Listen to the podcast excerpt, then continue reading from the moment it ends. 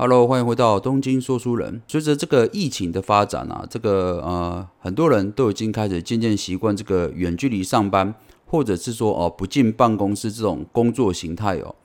但是呃，Google 和几个呃科技业的巨头啊，都开始带头做这个呃远距离办公就会减薪的这个政策哦。今天我们这一集就来讨论这个议题吧。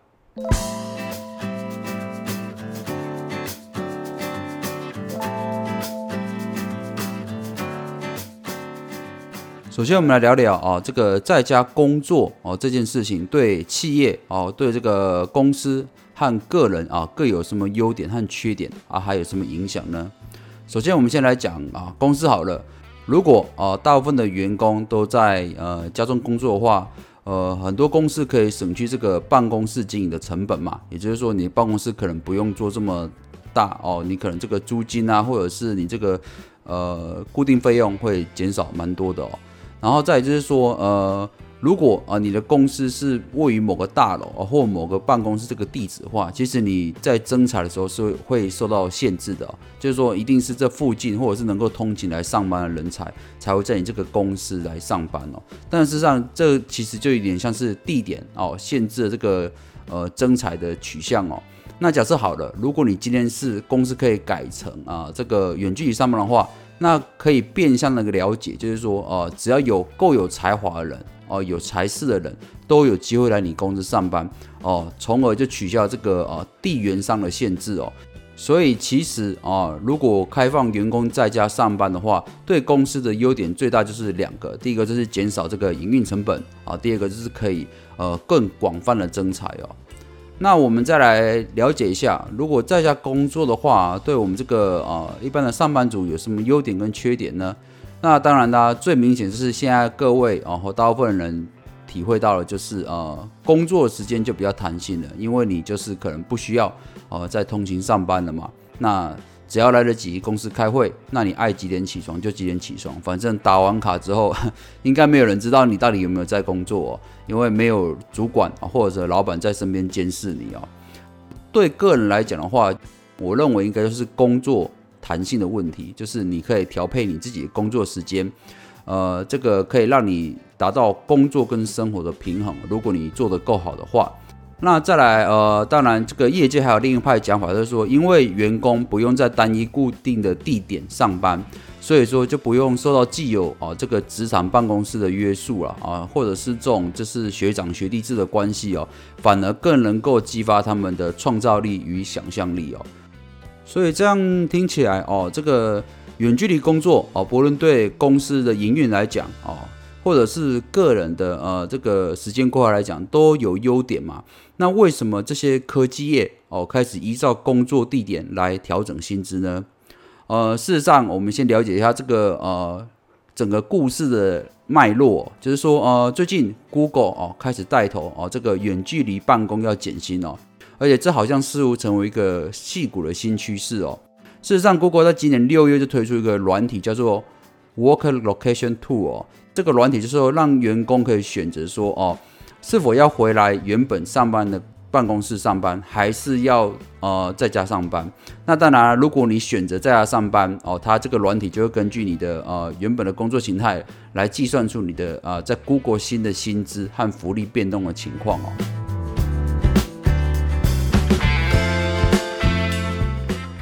所以说，若是你是全职在家上班的话，哦。大部分 Google 员工薪资可能会减少百分之十哦，哦，这边举例一下哈，就是有一位住在康乃狄克州啊斯坦福的员工表示了，他说呃，如果他选择在家上班的话，他实际计算这个软体之后，发现他的薪资可能减少百分之十五。那么其他啊，像是在西雅图啦、波士顿啊，或者旧金山地区的哦，薪资差异哦，都会落在百分之五到十之间哦。所以说，呃，很明显哦，Google 这个软体，只要是你几乎在家上班，就一定会减薪吗？事实上又好像不是这个样子哦。因为 Google 发言人有回应到说，啊，根据员工选择哦自己办公室哦或者转向这个居家办公的调整薪资，不一定会减薪哦。举例来说，如果啊这个员工他原本就是在呃纽约办公室上班，那他居住的地点也在纽约市的话。他的薪资是和以前幅度是一样的，完全没有变动哦。那么除了 Google 以外，我们来看看其他的企业是怎么看待这件事情啊？呃，第一个宣布开放员工可以永久哦远距离办公的，就是 Twitter 了。那 Twitter 也表示过，它将依照员工的住所不一样哦，也是居住的地点不一样，也来调整薪资哦。那脸书也是这样子哦，哦，脸书呃，在到今年三月三十一号为止哦，啊，总共有超过六万名员工。但是自疫情开始关于办公室之后，员工就开始远距离工作了。那事实上，这个主克伯也表示了，他相信呐，啊，未来五到十年的呃远程工作的比例至少会占据整个全公司的工作能力的百分之五十哦。那主克伯自己也说哦，他认为。他对远距离办公这种工作形态哦，他觉得呃效率有提高。他发现这个远距离办公给他更多的时间做思考，并帮助他花更多时间陪伴家庭哦，让他感到更快乐，并在工作时更具有生产力哦。再来是呃微软也是保持一样的态度哦，他说若经这个啊主管批准的话。部分员工啊可以永久不进公司而在家工作，但是薪资一样是会随着居住地而不同有所调整哦。其他的像是这个呃美国线上刷卡服务公司哦，就是呃鼓励员工搬出旧金山、纽约或者西雅图啊，改住到消费水准比较低的地区，公司会提供两万美元的搬迁费，但是员工也必须接受最高百分之十的减薪哦。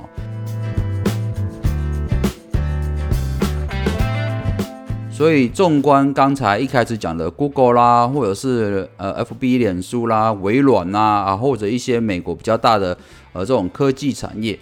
做的方法都是一样哦，就是说会根据你的呃工作环境的地点不同，而带动这个呃减薪哦，会有部分的呃减薪的现象出现哦。那事实上呃，这个业界对这个这种制度评价也蛮两极的哦。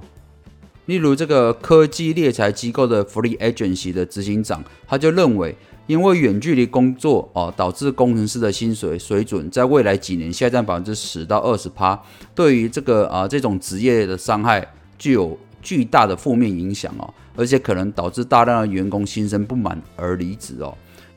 但是也有持相反的态度意见的，例如说这个呃国际研究哦暨顾问机构这个 Gartner 认为啊。就算减资的话啊，依照工程师的目前的薪资水准，能够依然在这个呃，譬如说德州奥斯汀啦，或者是田纳西哦、史维尔，或者是等二三线城市都过着非常优渥的生活，因为这些城市地区的生活水准啊，比薪资还低哦，所以那些宣称要辞职的人，其实都是一时的气话，没有理性去估算过新的制度对自己啊是否划算哦。那么我们刚才谈完这个呃美国这些呃主流企业的一些想法之后，我们来聊聊这个呃现在的美国人大部分对这个制度的想法是什么？事实上，我觉得。呃，现在美国人比起这个高薪这个问题的话，他们更想要注重就是呃生活的平衡了。因为毕竟这个呃疫情的关系啊，导致大家都可以体验就是呃居家办公的优点跟缺点哦。那这是以前是没有办法发生的事情，而且是同一个时期，在这一两年内有大量大量的人哦，至少百分之五十以上的人都呃可以在家体验这个在家工作这种远距离工作的呃生活形态。那么，呃，既像我现在讲，就是美国的 Yolo 这个大离职潮也是一样意思。对于这些相当重视哦家庭生活的美国人哦，是非常具有吸引力的哦。而事实上，也有百分之八十的呃美国人希望疫情缓解之后，在家工作这个制度能够或多或少的延续下去哦。而且这些呃远距离工作者哦，他们来评估自己的工作绩效的话，有超过百分之六十的呃美国受访者表示啊，啊就是说远距离工作呃的效益比他们预期的还好，就也就是说有超过呃一半以上的人认为说哦，他这个居家办公，他觉得他比以往的效率做得更好哦。那有趣的是啊，有蛮多。美国人的员工自认为啊，在家工作的整体价值大概可以换算成他们整体薪资的七 percent 哦，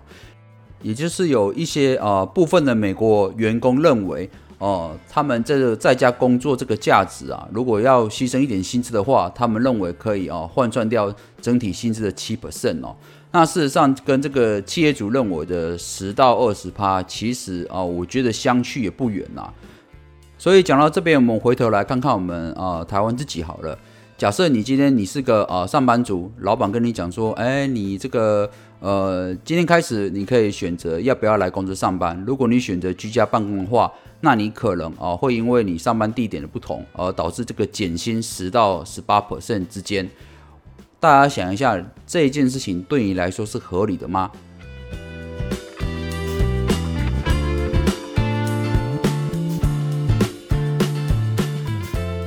那你是不是愿意接受这样的制度哦？就是我减一点薪水，但是我可以呃居家办公啊，有一点弹性的时间去做我其他生活的规划。当然，我相信每个人啊心中的答案可能都不太一样，因为。呃，有些人经济压力比较重一点，那有些人哦，他可能更注重自己的生活，所以这并没有所谓的对错的问题哦。但是我觉得，为什么这一期会特别想讲这个题目，是因为我想跟大家讨论，就是说这个呃，我们赚钱啊，工作最终的目的是什么？这边我想呃分享一个小故事哦，也就是这个呃披头士的主唱这个约翰南龙啊，他在读国小的时候。啊，有一次啊，老师要大家写这个呃，你的人生志愿是什么？这个时候啊啊，小约翰南龙哦，在他这个呃作文上面写，我的人生志愿是快乐。没想到哦，老师看完之后就纠正约翰南龙说：“哎，你这个没有搞清楚我们作文的题目是什么？我们作文题目是你的人生志愿。”这时候约翰南龙回答说：“我的答案没有错啊，是你没有搞清楚人生的目标是什么。”是的，呃，我想我们每个人不论做什么事情哦，上班啦、赚钱啊，或者是呃游玩啦，最终目的应该都是让我们的人生过得更加快乐哦。所以呃，我认为啊，这个薪资的高低哦，远距离上班是不是减薪这件事情，呃，其实是看待说，如果你在家里上班会更加快乐的话，那减一点薪水，我觉得是可以接受的。因为我认为，呃，可以选择上班的地点和弹性的时间，比什么啊都还来的重要哦。创造出来的幸福和快乐的感觉哦，远远超过这个减薪的幅度哦。那么你的答案又是什么呢？好的，以上就是本期的东京说书人，咱们下回见喽，拜拜。